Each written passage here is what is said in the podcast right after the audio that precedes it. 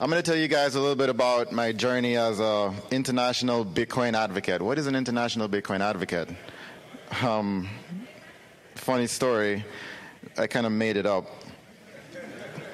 Me and me and a friend, you guys know, uh, one of the Bens, uh, was in Jamaica and just kind of said, you know, what's my role here and what am I doing in Bitcoin? I'm, you know, advocating for international use of Bitcoin.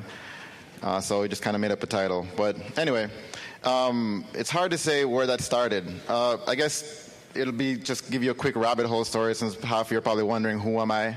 Um, Jim kind of told you a, a, good introduction as to how we came around to become dirtbags or people that know each other in the family of Bitcoiners. But um, mine evolved through seeing Bitcoin in 2013, um, not trusting it, thinking it was just drug use money, and then seeing it again in 2017, buying some, um, getting wrecked, buying shitcoins, and then learning for years about it because I was just kind of like a dog with a bone. Like, what is this thing? Why, why did I just lose a bunch of money? So I took off my trader bro hat, put on my engineering hat, since I'm a you know classically trained and recovering from the school system engineer.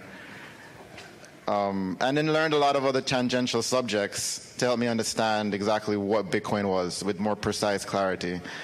So now I'm just another pleb, just trying to share knowledge, you know, spread the good vibes that sound money brings, because sound money brings good vibes, in my opinion. Um, and then the reason I, I guess, became this international Bitcoin advocate is because I, my parents always said I was born under a traveling star. Um, life always took me to like very far corners of the earth, whether it was for school, uh, whether it was for traveling, for track and field. I used to do pole vault. If you guys know me on Twitter, my pole vault dream is my um, handle because I pole vaulted for probably half of my life. And uh, it took me, uh, even work, for as doing consulting. And you know, my old slavery fiat job, I would travel all over the world, uh, just consulting in technology in IT. So you know, I learned a lot of different things. I was able to compare my own homeland, Jamaica, to many other climates, many other customs, many other cultures, many other cuisines. It's a lot of seas. And I'm being 100% unbiased and objective here when I say Jamaica is the best of them all. No, seriously, we the best. We really are. Uh, so, yeah, this is Kingston. Yeah, yep. And uh, I love my country. Of course, you know, I, I, had on blinders at the time. I wanted to help myself. I wanted to, I wanted to use Bitcoin to first get rich. Obviously, that's what most people get in it for. But then I realized what, how it could help my country. So I wanted to help myself and help my country. It was like very, very narrow focused in terms of what the benefits are for Bitcoin, right? In the beginning, anyway. And um, yeah, I kind of thought while I was there that you know hold on a second. Yeah, I kind of thought that this is bigger than I think it is. The magnitude of what Bitcoin can bring, um, it was sinking in as I was, you know, learning more and, and seeing how it could help Jamaica. And I wanted it to help the, like, break the perpetual cycle of post-colonialism, colonialism, if you know what I mean, and the debt-based slavery that we are, that we've been in, that I've seen my friends and my family in. Um, Jimmy Song talked about it being, you know, anti-civilization, and it's literally slavery. And, I, and I've seen decades of it through my life. So I had this naive dream that, you know, this unstoppable money, unforgeable money would be able to solve it all, right? I mean, fix the money, fix the world, right? That's what they say. So I figured it could fix Jamaica, and I would be focused on that. So I took Australia, I took Austrian economic courses from Saifedean Ammous. I read books, articles. You guys know most of them, Jeff Booth etc. And I also listened to Bitcoin Audible like a psychopath for months, every single episode from the beginning, and just set out starting to learn more tools and, and build tools that I could use to, to help my country, to help Jamaica, you know, whether it was a remittance problem I was trying to solve or, you know, a transaction problem or, you know, get them from underneath these huge taxes that they're unfairly being charged, you know, import tax, that kind of stuff. Uh, so then I decided, okay, how can I figure this out by not recreating the wheel? I went down to Bitcoin Beach. You guys know about Bitcoin Beach, right? Everybody? I see some Bitcoin Beach t shirts in the audience. It's pretty cool. Um, I went down there and it was just starting to gain escape velocity. It was starting to get pretty good. So watching them from afar for about a year or so, and then I flew down to check out what they were doing and see how they're they're building their communities using open source software, which is the Bitcoin network and the Lightning network as a second layer. And I realized, I think I said this last year too, our homelands have a lot in common, like, you know, similar poverty rates, similar corruption, similar huge remittance industry, like most, like not most, but a huge portion of the GDP is remittance.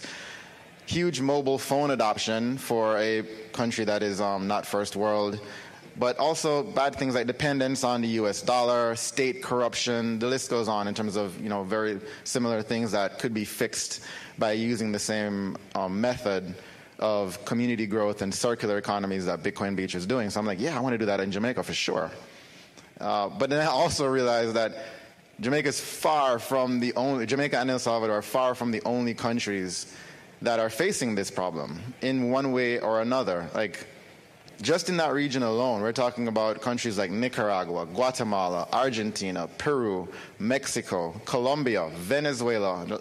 I mean, they're all facing some kind of problem that that you know is stemmed from fiat money, that is stemmed from this ever shrinking value of measurement that everybody's using and acting like it's it's not shrinking.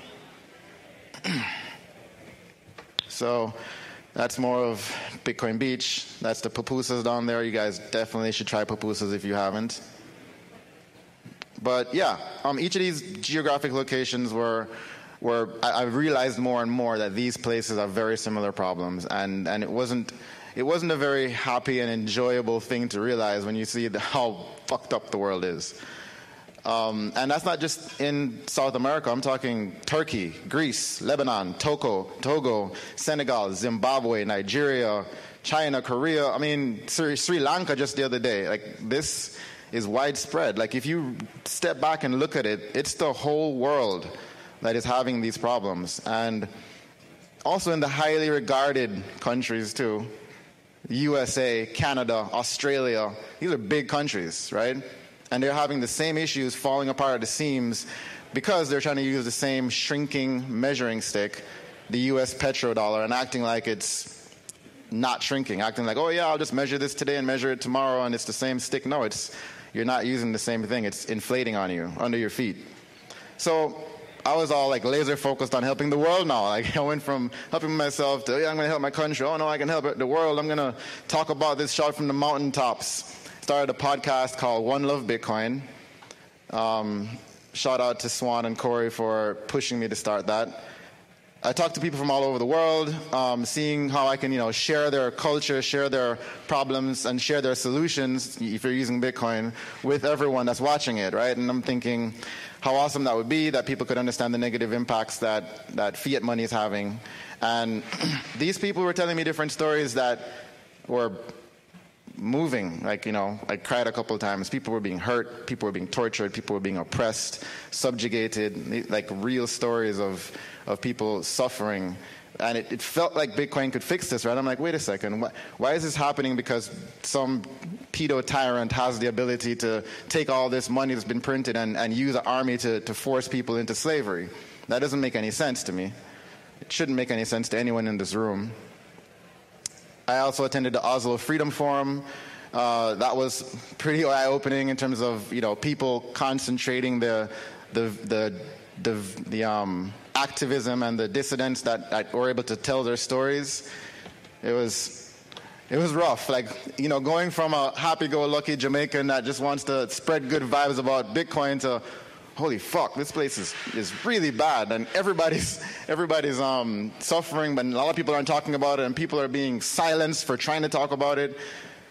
The world is is not not very um, bright without Bitcoin sometimes. So, you know, I was I felt like I was blind before, and and just caring about myself or my people, not understanding that the world is fighting this big fight, and we have this final boss, you know, called fiat or the central bank of central banks that we're all fighting. So I wanted to fight back. I said, we have Bitcoin, let's fight back, you know? Let's pull some nerdy, cool running style Braveheart run into the battle and, you know, with the, my own node and my own sats and, you know, say, this is my fuck you money, so fuck you, we're all free of your chains.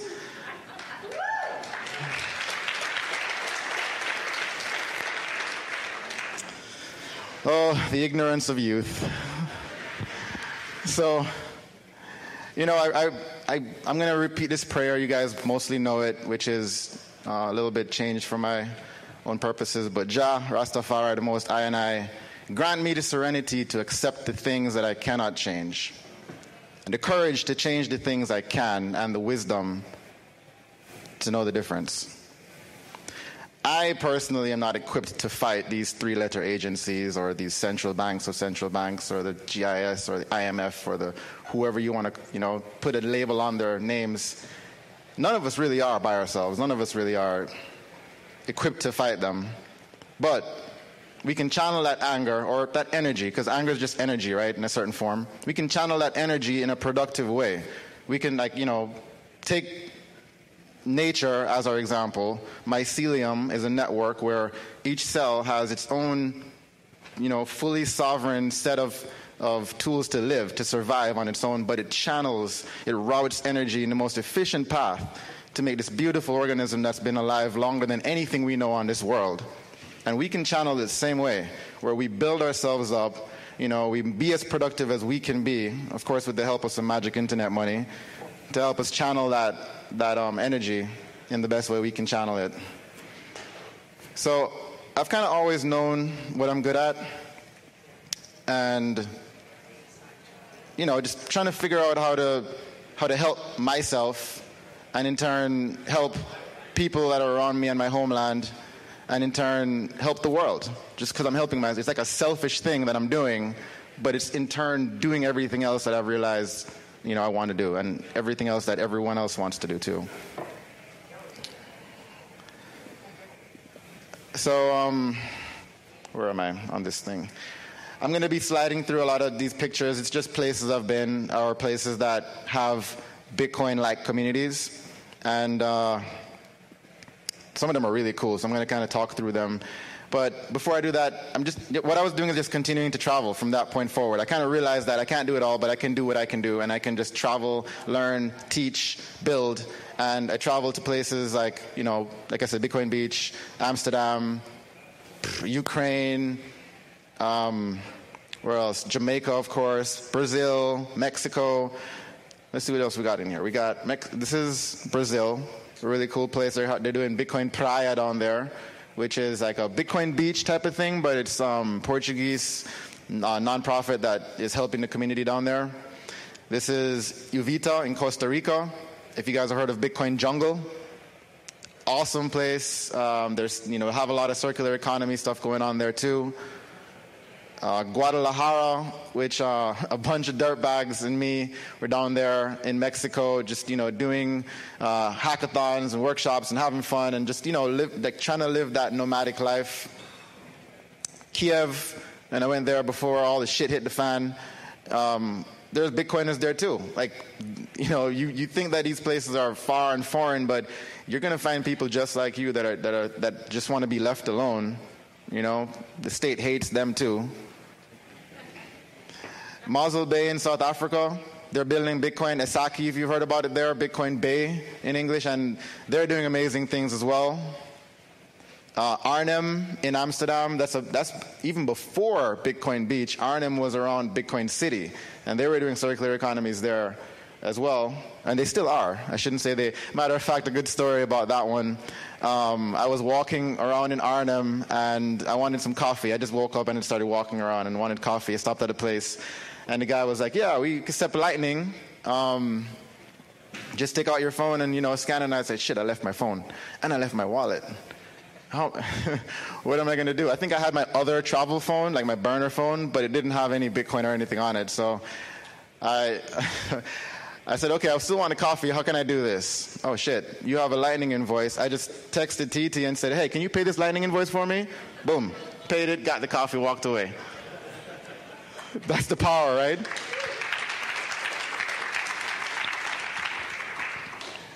So um, Bitcoin City is still going on. Um, there is oh, Bitcoin Lake or Lago Bitcoin. I think they're in Arna in Guatemala.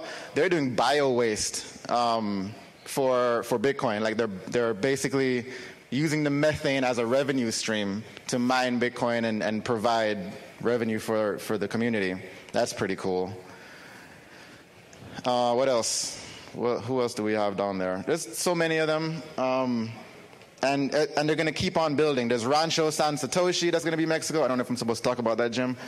But they're, they're building their own thing down there. Um, and then there's a bunch of other projects that are very similar, like there's proof of resilience in Zimbabwe. You guys know about Zimbabwe and their currency. Um, there's built with Bitcoin all across Africa that Ray and Paxful and Joseph are doing. There's Motive in Peru. There's, I don't even know how to say this one in Germany, but there's one in Germany. You, I, am not going to try to say it. there's Bitcoin Grove in Miami, Bitcoin Park in Nashville, Bitcoin Commons here. Shout out to Unchained and Bitcoin Commons and everything that they're doing. And um, you know, you can have one in your city. Like this is something that's happening organically everywhere, and they're mostly nonprofit. These aren't businesses trying to start up or some company or some CEO trying to make this happen. These are just people in the streets, in the communities, trying to improve their situation using Bitcoin, and it, it, it organically grows that way. So, has anybody here been to any of these communities, or I would love to hear stories about them. So, you know, if you feel like coming up or talking about them during the Q&A, please do. Because uh, I haven't been to them all, and, I, you know, I can't go everywhere. Uh, so yeah, these kind of communities kind of keep um, or, organically coming, and people eventually, I think these these communities are going to start trading with each other, right, as they grow, and then you're going to have these pockets that are growing and creating networks between each other. It kind of sounds similar, right? It sounds like mycelium, like the Lightning Network.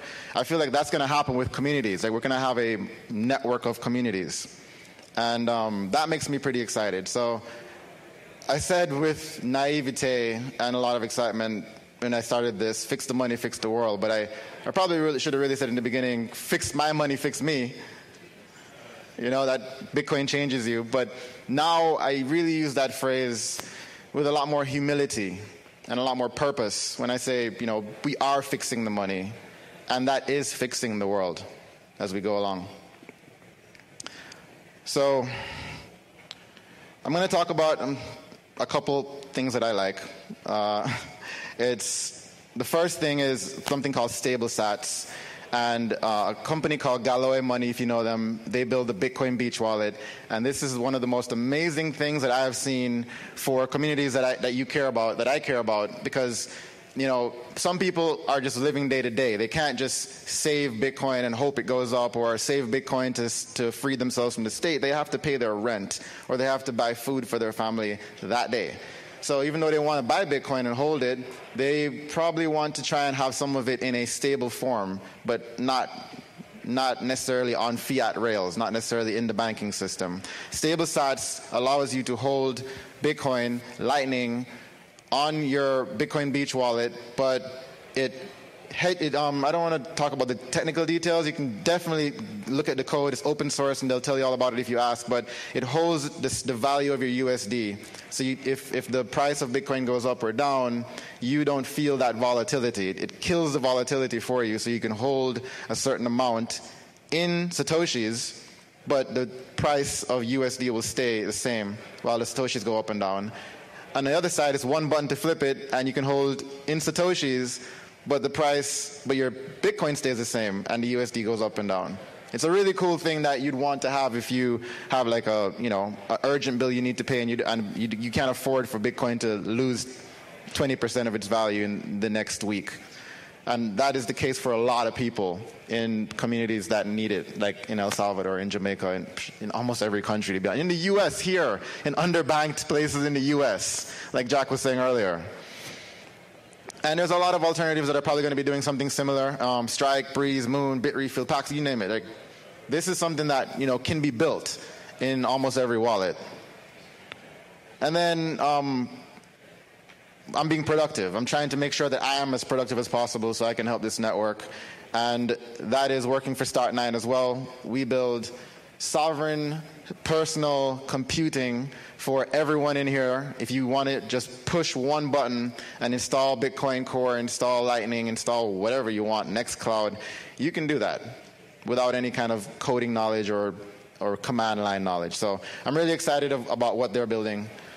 And um, at the end of the day, it's like, you know, the phrase is always going to be the same fix the money, fix the world. And I feel like after traveling the world and realizing that we are fixing it, it means a lot more to me. So thanks for listening. If you got Q&A, let me know.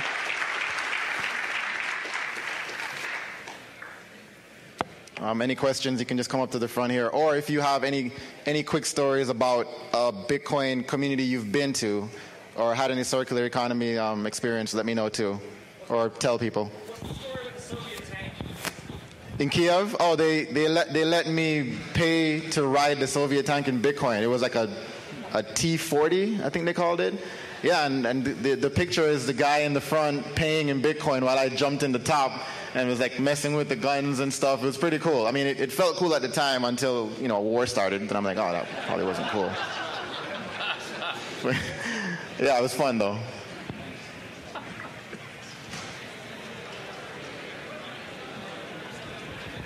Any other questions? All right. I guess I'll give it back to Gary then. Thanks everybody for listening to me. One love.